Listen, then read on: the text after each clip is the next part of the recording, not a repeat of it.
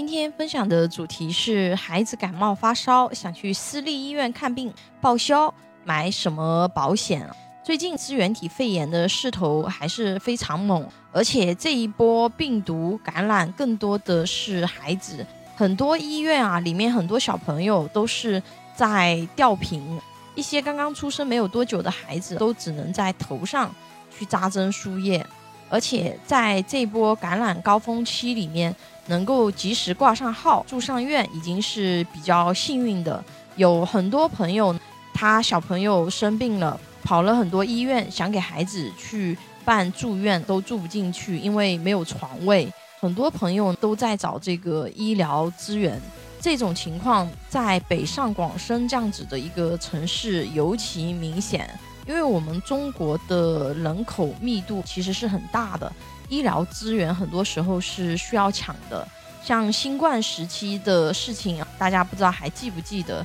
急诊排队六小时起步的，像退烧药美林、布洛芬啊，很多地方初期的时候都买不到了。而且很多事情不是说我们经历过就会提前准备好，如果出现大面积的一些感染的这样子的疾病，连夜排队抢床位、抢药，其实。还是会发生的，像我们带小朋友去医院看病，有的时候可能排了三个小时甚至四个小时的队，排到看病，一般医生他看病时间只有三分钟，特别是像。呃，三甲医院因为人特别的多，不是医生不想给你多看一会儿，是因为他人实在排的太多了。在这样子的情况下，想要获得医生详细的诊断，相对还是比较难的。所以一些有条件的家庭，他会选择带孩子去私立医院去看病，比如说像和睦家这种。但是这种医院如果是自费医疗费用呢，其实还是比较贵的。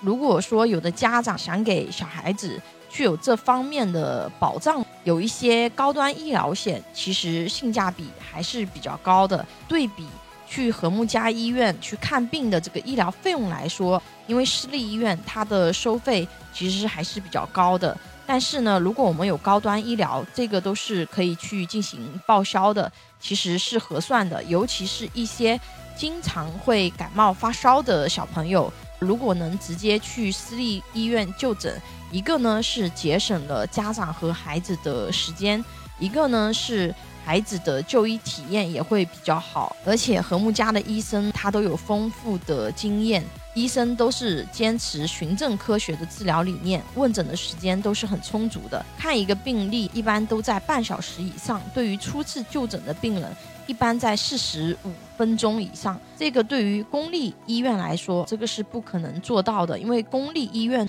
它有那么多的病患，它没有办法去安排这样充裕的时间。在私立医院，医生就有充足的时间去了解孩子的一些具体情况。而且医生在给出治疗方案以后呢，也会详细的跟家长解释方案背后的逻辑，以及接下来会产生的问题和使用药物可能出现的一些效果，以及可能会发生的异常反应。这样家长和医生的沟通也会比较充裕，对于孩子的情况也能够了解得更清楚。